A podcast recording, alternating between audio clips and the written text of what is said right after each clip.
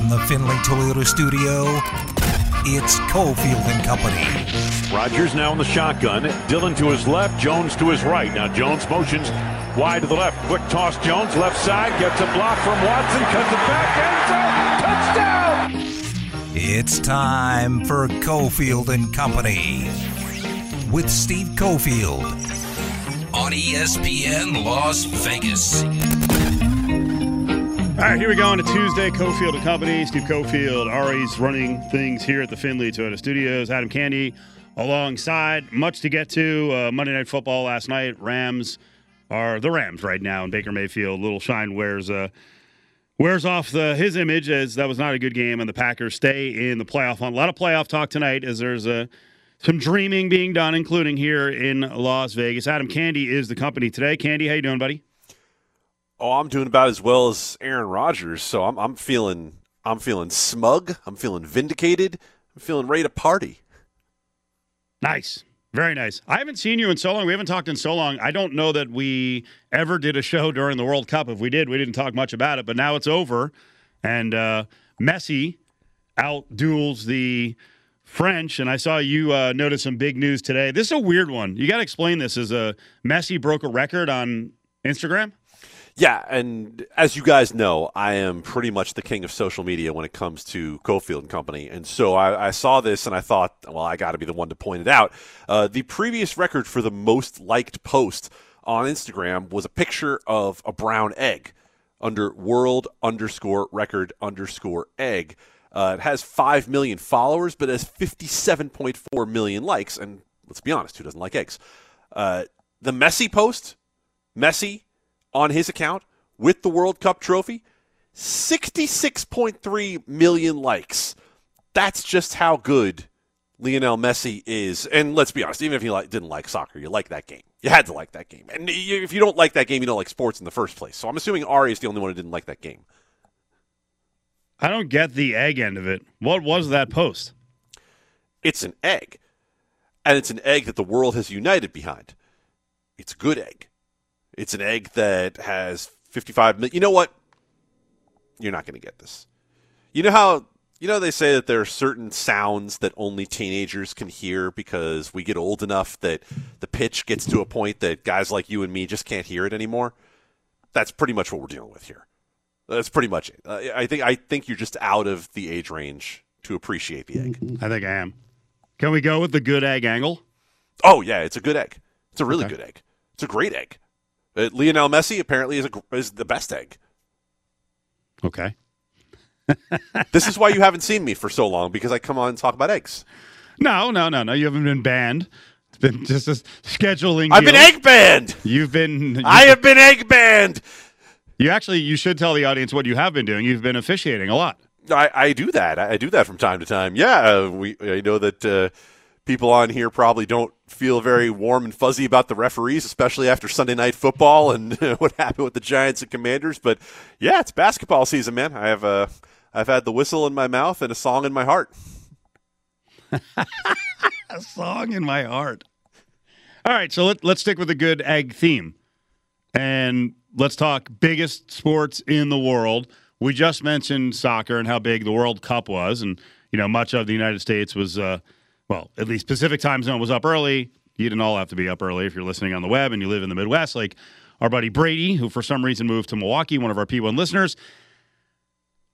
F1 is, from a money standpoint, even bigger than soccer, and we're getting it. And, you know, it's funny, Candy, last week I got to uh, do a 2022 wrap, like a Vegas wrap on 2022 and the biggest stories and they wanted the three biggest stories in Vegas in sports, and F1 coming here along with the NCAA opening its doors, embracing Vegas more, are some of the biggest stories of 2022. You sent over a really interesting story that kind of felt FIFA like from F1. Now, it, it's not going to affect Vegas right now, but you want to explain this one with. Uh, with F1, and we saw FIFA when it came down to it. They got all these promises from Qatar, and Qatar was going to do what Qatar was going to do the entire time, whatever it wanted to do. And is F1? I don't think it's Qatari like, but does F1 have some issues? Oh yeah, F1 has some issues. It I, was one of those who look. I'm not that interested in auto racing. I'm not that interested in F1, and I can hear John Von Tobel saying, "Oh, you don't care about anything." No, I just don't really know anything about it. Uh, but I was excited about the idea of the race. It's a cool thing for Vegas, sort of thing that you've never seen before, really, on this scale.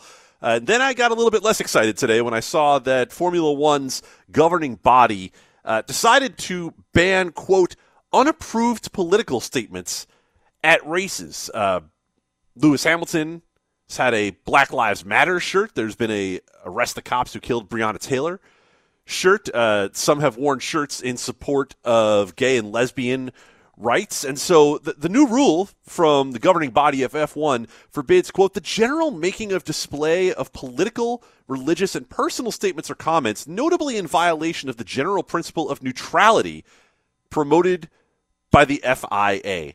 Uh, I don't know about you, Cofield, but that statement is so out there that I think Roger Goodell's even going like, "Whoa, whoa, whoa, whoa, easy. we don't want to go that far, do we?" Read it again. One more time on what you're getting from the governing body of F1. Forbidding the general making and display of political, religious, and personal statements or comments, notably in violation of the general principle of neutrality promoted by the FIA, which is the governing body. The general principle of neutrality. Okay. All right.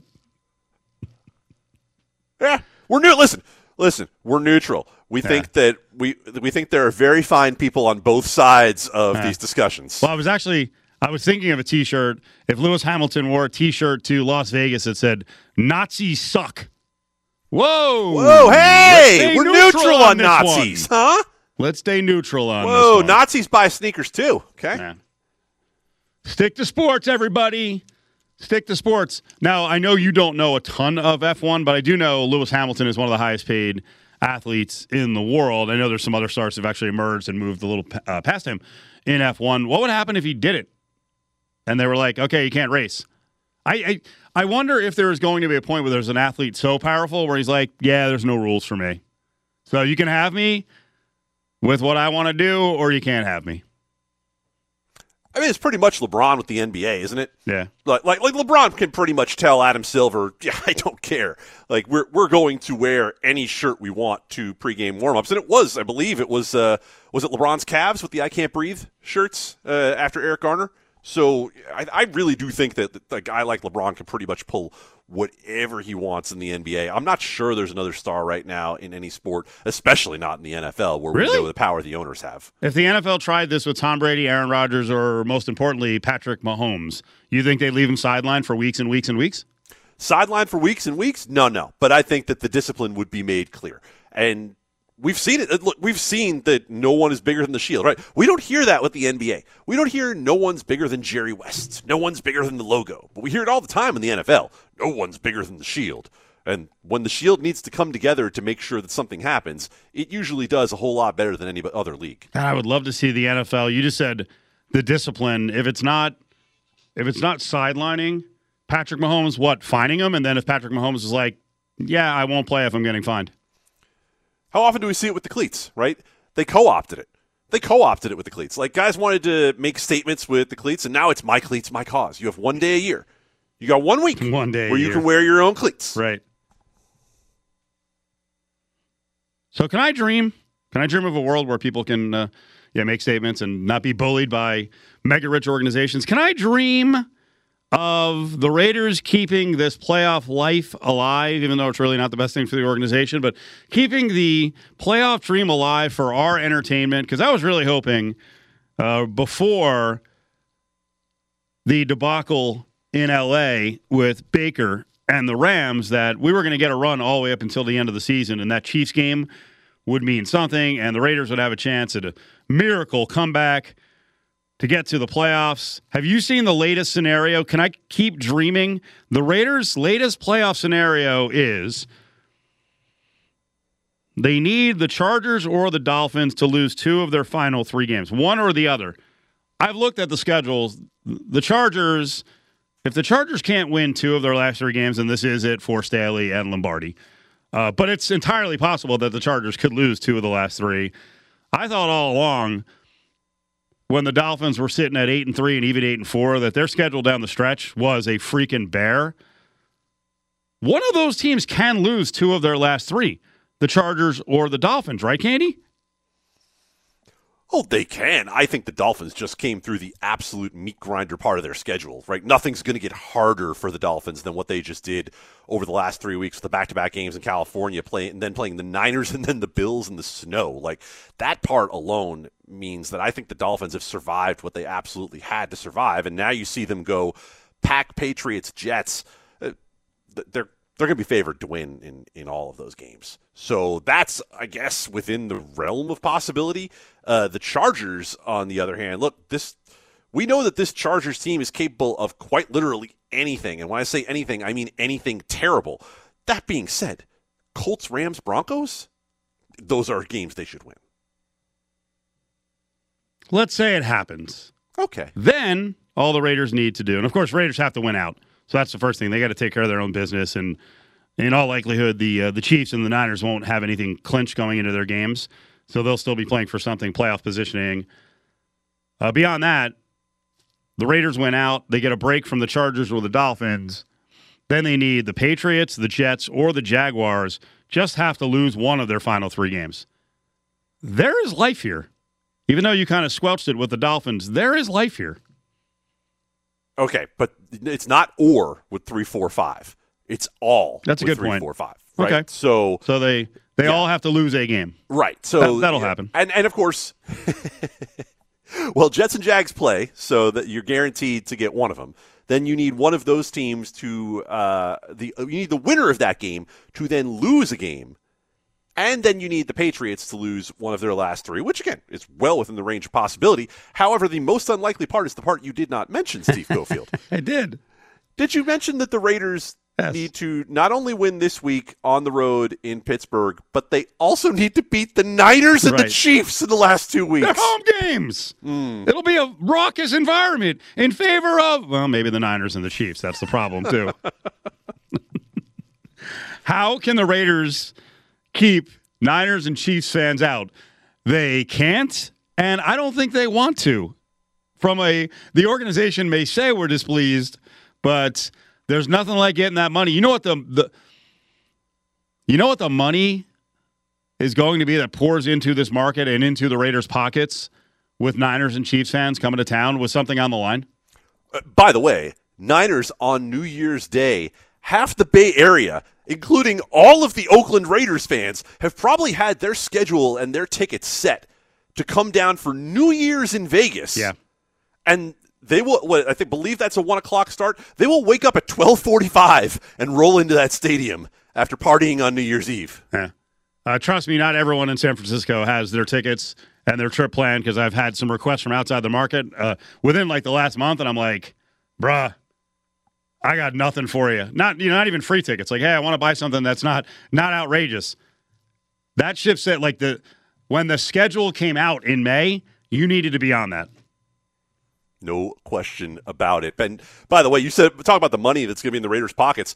I, I will remind everyone once more. First of all, we heard all those glowing stories in the last couple of weeks about Allegiant Stadium being the highest uh, grossing stadium in the country, right? Yeah, because that's how the math of all of this was set up for the Raiders to succeed. Was mm-hmm. for fans from out of the market to be coming and Chiefs fans, Chiefs fans who've been looking to celebrate this team and love beating the Raiders. Yeah, they'll be there too. The big day is this Friday. Cofield and Company's Festivus. Compile your list of complaints now. Now, back to Cofield and Company. That ending in that game perfectly encapsulates what's wrong with New England and what they are now. For 20 years, they were the smartest team. Today, that was the dumbest play I've ever seen. Belichick and New England fell in love with themselves and their culture.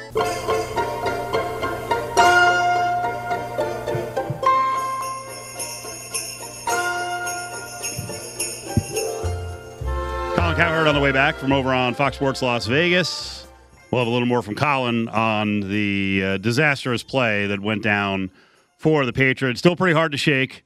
Still pretty hard to shake. Uh, if you're a Raiders fan, it was great. If you're a Patriots fan, you're like, what has happened to this organization? It's a complete mess. My bigger concern Adam Candy, is that almost every play that has gone down in NFL history as one of the all time plays has a name.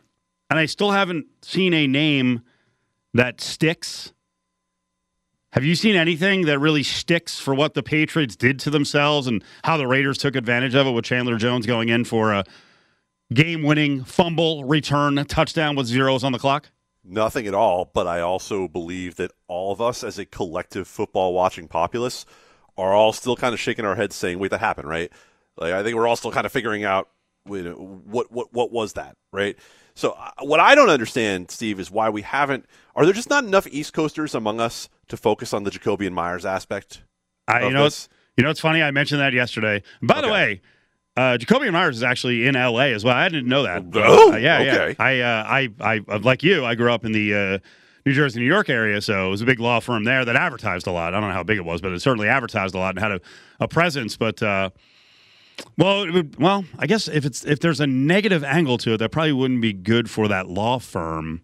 Fair. I feel like uh, some of the names that like the local papers come up with was like I thought Graney his headline was something like loopy lateral or Adam was pushing Adam Hill was pushing lateral damage and I'm like no yeah. I, I, think it has to doesn't have to be connected directly to Vegas or the Raiders or Belichick. Mm, boy, it'd be a lot more fun if we connected it back to Belichick, wouldn't it? Yes. Yeah, I could live with that. Loopy, no, listen, no loopy lateral, no lateral, no, uh, no, no lateral damage. Come on. Uh, someone messaged me today on Twitter and said Eisen was going with one that I saw all over the web yesterday on Twitter. Hail moron, but it really wasn't a hail oh, mary. On. They... Or failed Mary or fail Mary. It wasn't. A, it wasn't a hail mary. No, it, it, it, all of the folks who are out there talking about how, oh my God, it's the dumbest play you've ever seen. and then blaming it on Belichick, and then blaming it on oh the Patriots. Come on, Colin Cowherd. they're falling in love with themselves. In any given week, Bill Belichick can prepare for hundreds of things that might happen in a game. One of them is not one of his players firing the ball 25 yards backward in the air in a tie game in the hopes of God only knows what. So no, I, as much as we love to crap on Belichick for legitimate reasons, you cannot get on Belichick for this. Uh, uh I'm going to need more time to come up with an appropriate name, though. I, I, don't feel like we've had what this is all just about 48 hours, right, so far. Or are you better than that, Cofield? Do you have something you like? Yes, I'm not letting Belichick and Patricia off the hook because it's not just the play; it's what Herd was getting at. It's this season, and it's the setup of, hey, I'm going to show you. I'm not going to name an offensive coordinator. And as Mr. Hill was explaining yesterday, maybe that was all just this big ruse to screw over the Lions so Matt Patricia would get his money. So if you don't name the OC, he can still get some of his buyout money from his disastrous head coaching stint with the Lions. So let's find a way to screw the Lions. No, it's this that play is a microcosm of a team that has had no clue offensively. So I am I am sticking Belichick with it. My I, I brought up one yesterday, and unfortunately, people aren't old enough or mature enough to deal with it. I talked about Merkle's boner, right? From baseball. Wow. Yeah. A Fred Merkle reference. I sure. was not expecting that. Belichick's boner. And, but both guys on the show were like, oh, oh, oh like, okay, all right. We don't have to do that one. How about the Kill Bill? How do you want to go with Kill Bill? Well, you're trying the play killed Bill, according to you. Okay. According to you, Belichick, Belichick's dead now. The, the, the Belichick dream has died. Now, the, the idea of Patricia and Belichick and, oh, they got too smart for themselves, I'll, I'll answer it with one question. Was Keelan Cole inbounds? Absolutely, 100%. I could see it. He was not. he was not in bounds. He was in. We've seen a million he different close up. We've seen. Thank God he wore black shoes because we've seen a million different shots of the close up on black shoes on black end zone. He was out of bounds. And if Keelan Cole was out of bounds, then Matt Patricia and Bill Belichick were plenty damn smart because the game's never even tied in the first place. Come on, guys. You make your choice. Belichick's boner, Belichick's Belichick's blunder, Belichick's bungle, Belichick's blooper. Jacobian criers. I'm not letting this go. I all I remember as a kid on the East know, Coast. I know. Uh, all I remember is seeing those ads a million times, and all I wanted as a child was for Brooke Jacoby and Randy Myers to end up on the same baseball team, so that we could have Jacoby and My- that, that. That's what. This is who I am. This is what made Yes. me who. What everything that I'm is wrong with me today. Yes. The the random law firm mentioned, and then mix in the random. Was he a third baseman for the, uh, The Cleveland for Indians. the Indians? Yep, Brooke Jacoby. Brooke Jacoby, baby, and Randy Myers. Unreal. Um, let me stick on the theme of my guy, Cowherd, and the Belichick blunder, the Belichick bashing, the Belichick bungle, the Belichick blooper. This all started before the season. Brady saw it and got the hell out of there. New England now has family on the staff, defensive coordinators, the offensive coordinator. No big deal. It's just football, right? And they write books about this team. Hard to see it coming. Smartest coach, greatest quarterback. But when you fall in love with your own soup, when you think you got it all figured out, the arrogance so palpable. Yep, and it all came to a head. The arrogance so palpable. We'll hit this later on because uh, others are noticing how ridiculous it was. If you watched on the sideline, I mean, the guy you really want to blame for lack of preparedness and crappy offense all year is Matt Patricia. But you know, 15 or 20 years from now, no one is going to know who Patricia is. So we got to tag it on Belichick. Are you ready to air your ESPN Las Vegas grievances? Festivus comes this Friday on Cofield and Company. Baker, please. We took Higbee for an anytime touchdown. He hasn't scored all year. It was like plus 500. Come on. Mayfield, end zone, pass caught, touchdown. That's Higbee. And his first of the year. Oh! Oh my gosh! Oh my gosh! Higbee! Higbee! Answered. Higbee's first touchdown of the year. Chanukia, Chanukia, Chanukia, c'est vivant. I light the candles with people who love me. He lights the candles with his whole family, sharing the joy of a proud history.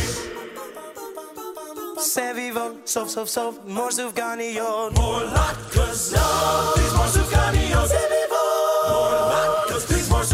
All right, rolling on. That's a nice Hanukkah gift, just like Horowitz said of the uh, Raiders' victory on Sunday. There you go. Uh, that is one of my favorite guys. Everyone else on the show hates that dude. It's some McHugh guy who just screams about plays on social media, on TikTok. Have you ever seen him before, heard him before? I'm not even sure if you're a TikTok guy. I I downloaded the app back when the former president said he was going to ban it just on principle, but I've never opened it. Okay. So that is a lot of the content now, at least when you look up sports, is people just screaming about bets and giving out Oh, that's great. bad plays. Um, while we will step on our pedestal and point down and go, that is just horrific content. Uh, that one there appears. Oh, I'm looking at the wrong one. I was looking at a Colts post. Well, anyway, the Colts post happened to have 420,000 likes. Okay, so. Anyway, that's what we got going on on social media. The new social media, my old friend.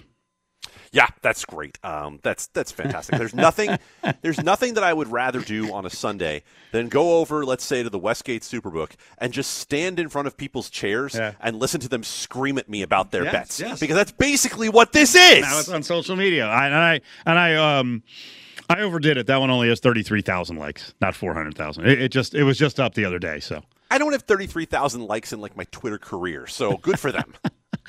is uh plus four eighty for a touchdown, anytime touchdown on a guy who hadn't scored a touchdown all year. Is that that pretty good? Pretty good odds. It's all right. It's not great. uh, it's it, what it is is the Rams offense, right? Like Yeah. who's going to catch a touchdown on the Rams offense? It's amazing. Totally amazing. All right. So Wednesday is upon us and it's signing day. And this used to be in college football. This used to be one of two massive days. Actually, they added this one. The the uh, there used to be just one signing day, but they added this one, which I thought was a really good thing for a lot of the group of five and smaller schools because they could lock dudes in, get them to sign the letter, and then they couldn't be stolen away later. after the original signing day. But now what's happened because of the transfer portal, we essentially have three recruiting periods. The third one comes when spring football is around and depth charts come out and players look around and are like, oh boy, there's a lot of new players here. You know, maybe a new coaching staff, new position coach. I've lost my place. So there's three waves. You sent over a question Is National Signing Day going to be wild for UNLV? Your thoughts? And I sent it kind of tongue in cheek, to be honest Okay. with you, Steve, Okay. because of the fact that what is signing day anymore? Yeah. National Signing Day used to be you're signing a guy for three or four years. Now it's essentially everybody's on their one year contract, right? If that. So for UNLV, I think it's doubly interesting because of the coaching change that now, okay, well, do we get some sense of, of what people think of the UNLV coaching staff by this? Because I don't think we do. I, I, it used to be, oh, what's the excitement around a new staff? Well, I don't know if you know that until you see what happens in the transfer portal. I don't know if you know that until you see who's willing to come from another school with a little bit of stock. Because now you have guys who essentially have no stock, right? I don't even know how much I care what the opinion of a top recruit is coming into a program. Because if I'm a top recruit right now and I'm looking at schools for National Signing Day, top recruit coming out of high school, that is, I want to go someplace that I know isn't that great. Because I want to go someplace where I know I've got a chance to play Yeah. Because we've heard from coaches. We heard from Barrett Peery on the basketball side when we talked to him about if you're not playing a guy year one, he's leaving. And I think it probably goes for football on a smaller scale than it does for basketball, but it's the same thing. So I don't really care about national signing day nearly the same way I used to. Does that mean that the bigger schools, though, the the powers of the Power Five, have put any less significance on it? Because I, I think it's still as big as it ever was, but in a way, it's almost kind of flawed. Like you want to get some top guys, but I don't know if all coaches are completely devastated if they have to augment a lot with guys who have already tested out, kind of shown their mettle, got rid of the mistakes either made it or didn't make it at the lower level, and then you start handpicking from the lower level, right? From group of five or even, you know, JUCOs or even lower than that. Without question. And it goes even farther than that. At this point, when you're talking about, let's say you want to recruit, I don't know, four deep at the quarterback position, right? You and you're Alabama, you're Georgia, and you can bring in anybody you want. Well, at this point, when you're talking about that third and fourth guy, are, are you talking about them because you think they're going to be in the program three years from now, hmm. or are you talking about them because you want to keep them away from another school? Right. You just want at least year one that that kid doesn't show up at Arkansas and cause you a problem because someone could look at Arkansas and say, "Oh, they don't have anybody this year," and it doesn't look like they got anybody in the portal yet, and so I wonder how that trickles down to where we are right now. Who was it? Was it UTSA's coach who was out there Yep. uh, this week on social saying Jeff, he wants yeah. to report Power Five coaches Yeah. for poaching his kids? Jeff Traylor said, Dear, uh, Dear NCAA football, how does uh, UTSA report Power Five schools who are trying to poach our young talent? How much evidence do we really need to make this not be part of our game? And uh, Pat Narduzzi, who's kind of a snake, because on one hand, he'll piss and moan. He's the Pittsburgh coach. He'll piss and moan about his best receiver, Jordan Addison, going to USC and Lincoln Riley, and then outright accuse them of something dirty. Um, he reaches down to grab guys all the time. In fact, he stole UNLV's quarterback recruit, Ty Diefenbach, out of California. I don't know if he did it in a dirty fashion. I don't know if he contacted him a, a week out. Frankly, all it was was a verbal, so he probably did nothing wrong. But um, he actually he sent out today. This is this is great. He or he he was in an interview, I think on the Pittsburgh radio station. I got to look this up. It's uh, some uh, might be the the Odyssey station in Pittsburgh with uh, some kid Filipponi, and he said in the interview that he knows of two five million dollar offers that have been made to Drake Maye of North Carolina, but he won't say who it is. But he knows who it is. What are we doing? Traylor Traylor's one thing, and and Washington State's coach uh, Dickert he did the same thing about five days ago, saying, "Hey, this is out of control." We heard the story last year, and I think it was in the aid uh, in the end. Um, a story about Utah and Dalton Kincaid. There was a story around Utah tight end that Alabama had offered.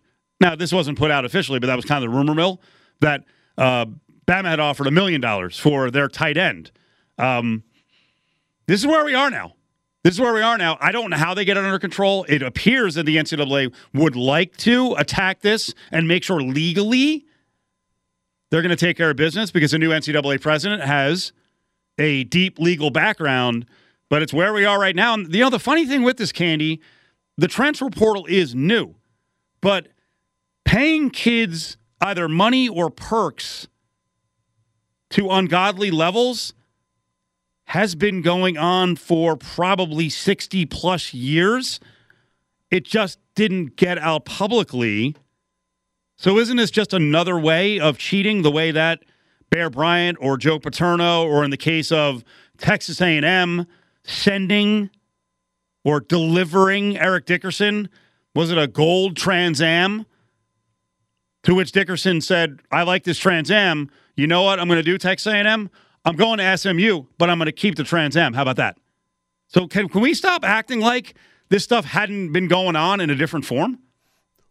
Of course not, because no one is more sanctimonious or high on their hog than college coaches are. Football, basketball, doesn't matter. Does not matter in the slightest. What we see is these guys are no longer getting their cut. They're no longer in control of the mm-hmm. process. It used to be that they were the middleman. They were the distributorship to make sure you got the beer you like from out of state put on the shelves at your store. They were the one that had to be the one to direct it. Well, guess what? They're not anymore. They're not in control. So the guy down the street at the car dealership, he's the one in control now. And the coaches can't stand it. And you know what? If you wanted something better, you had decades to put something better in for yourself. The Wild West is a response to you being restrictive for all those years. The big day is this Friday. Cofield and Company's Festivus. Compile your list of complaints now. Buffalo wins the left circle draw. Score from the left point. The drive from Lawrence Pilut got through. It's his first goal.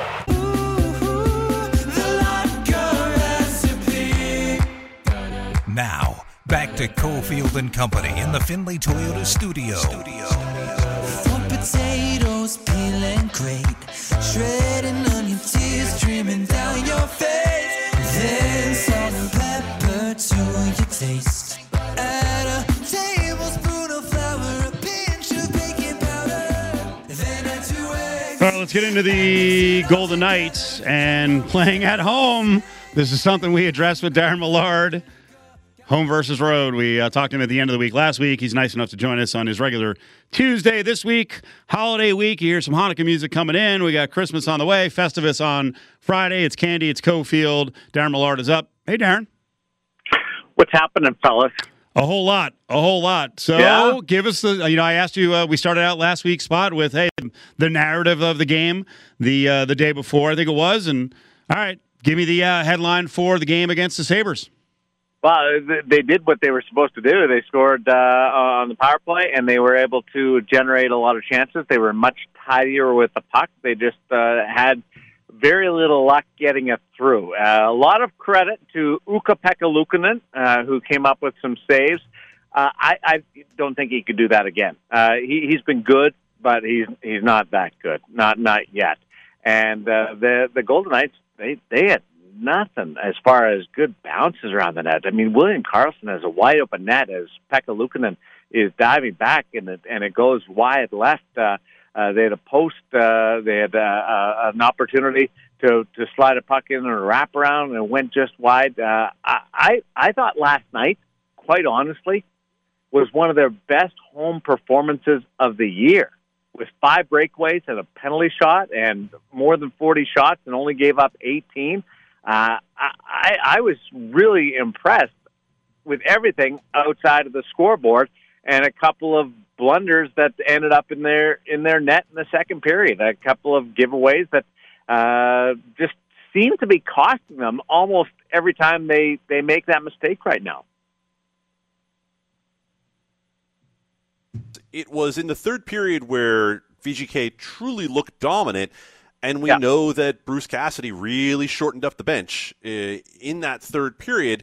And it kind of, to me, goes to this idea where when the Golden Knights have the injuries they do, and it's a kind of star laden roster, um, it's either those guys are playing and they're playing great, or then Bruce Cassidy really has to lean on on whoever is left here. So, uh, what do you take out of the fact that that Bruce Cassidy went to such a short bench in the third period last night?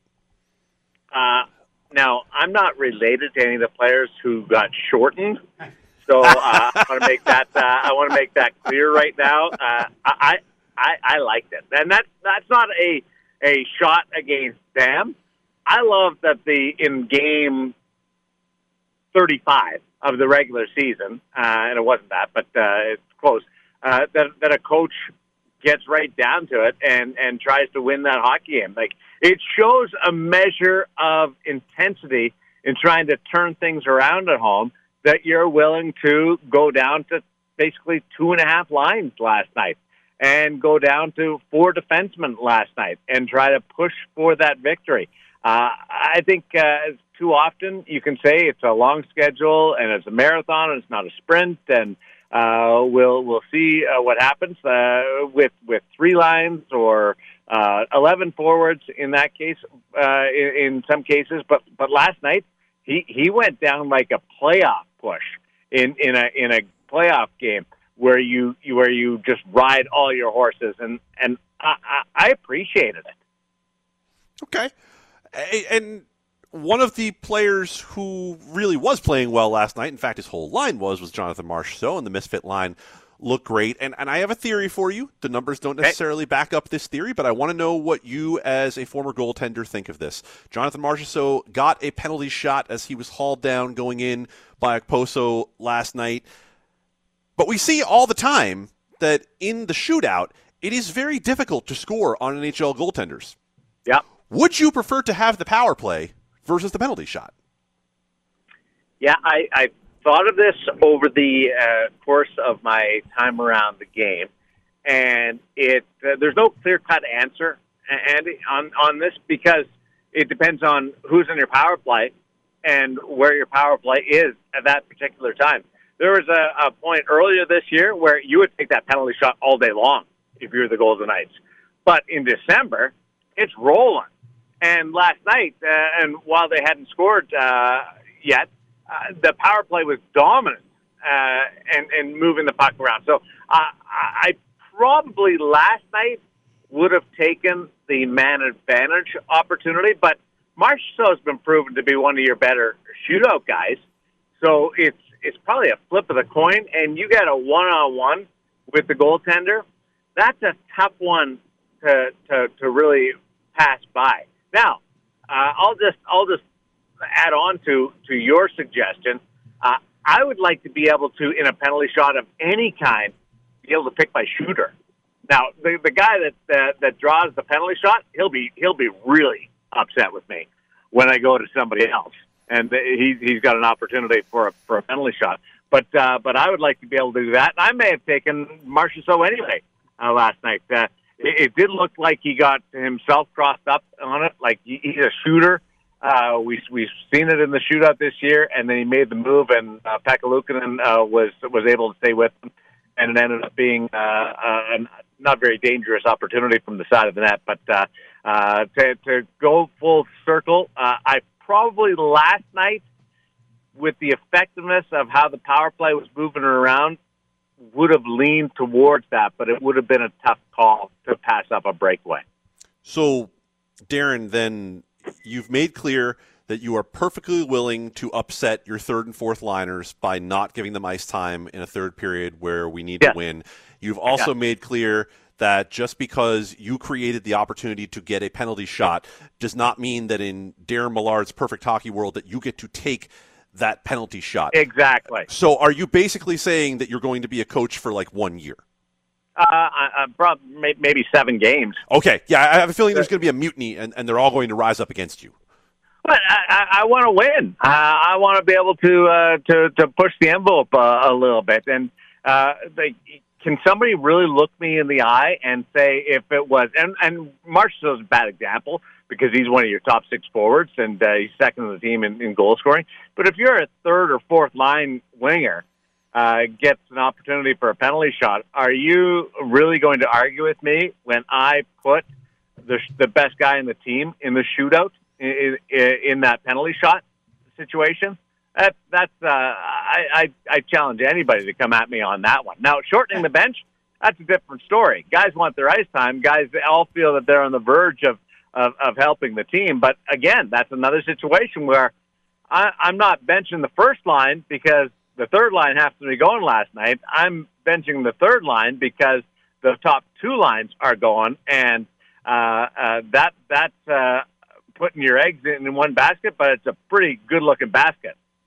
It is. It, it, it is quite a fine basket, and uh, Yeah. if you know, it, again, It's got I'm, all if that, I'm, that padding in there so the eggs don't break. and, Oh, yeah. uh, yeah. Oh, yeah, it's- it's got the- it's got some artwork on the It's got the pastels. Got the Yes. pastels, like a lovely Easter Pastels is basket. perfect. Yes, it's a past. It's a pastel Easter basket that for me would be known as Shea Theodore because that's who I'd like to be able to just. I pay, you ever heard that before? Shea Theodore, pastel Easter basket. Uh, he's who I want taking that penalty shot. Yeah, uh, I, I, I would take him. I would take Paul Cotter uh, in, in, in a penalty shot situation uh, because of his ability in, the shootout. Uh, uh, I like Nick Waugh in, the shootout. Uh, I, again, Marchessault scored uh, by taking the shot er, earlier this year uh, on the shootout. This is this is a team that last year was really snake bit in the shootout. But when you go down the list, there's there's a pretty good complement of players uh, that uh, that have that uh, ability to finish on that. But the last night was weird. Like there's five breakaways and a penalty shot in one game, and, and all for one team, and and you don't win that game. That's a that's a fluke more than it is a, a continuation of the trend of poor home ice play. Darren Millard with us, Cofield and Company, of course, part of VGK Insider Show over on Fox Sports Las Vegas and with AT&T Sportsnet. All right, what do we expect next couple of games? Uh, the home cooking is supposed to be good, uh, especially in the holidays. So what do we expect against the uh, Yotes? Uh, I expect them to win. They, they, I mean, this is this is a team that can goal you in Vejmelka if if he plays. He, he he's a good goaltender, but uh, they they they work hard, but they don't have a lot. So this is this is the green light special. Like last night, uh, last night was a good opportunity, but Buffalo can score. That game didn't turn out anywhere near uh, what I thought it was going to be uh, because I thought it was going to be a little bit more high scoring. Tomorrow night, I, I could see Vegas putting up a performance like they did earlier this year against Anaheim, where they didn't give up anything and won handily. Uh, I could see that because last night I thought was a real good turning point towards uh, some solid play uh, in, in that game. Like end of a slump, you'll see teams playing better. Uh, at the end of a streak, you'll see teams getting away from some stuff. I thought last night was a uh, was a step in the positive direction. So, so Darren, uh, did we miss on the opportunity last night with Jack Eichel not playing for some good salty Jack Eichel quotes uh, versus Buffalo? Because I've come to ex- I've come to really enjoy those. Yeah, uh, probably. Uh, I I like Jack's saltiness. I, I yeah. like Jack uh, voicing his uh, his opinion. Uh, I think that's best for, for all of us, uh, being able to see and and hear Jack Eichel offer that up. Yeah, yeah, yeah. That was a missed opportunity uh, for sure. And uh, uh, on the ice, with the look of the crowd, everything about Jack uh, against Buffalo is personal, and uh, it's softened a little bit. But uh, but yeah, there's there's that. Uh, um, like you, the ninth time he plays against Buffalo, it's not going to be the same as, as what last night could have been. Darren, have a good holiday. We'll track you down next week. You got anything special planned? Uh, just waiting for my call next week. I'll be sitting under Oh, the stop. tree. That- that's it. That's the gift. Yeah. That's your butt. Yeah, what is going it. on? Ho ho. ho. Oh no, that was a great line. All right, Darren, we appreciate it, buddy. See you, boys. Wow, he didn't wish us a happy holiday back. I don't what's going on there. A lot of heat, a lot of heat between uh, Darren and really the world, as we found out. Uh, a guy who's very, very bitter.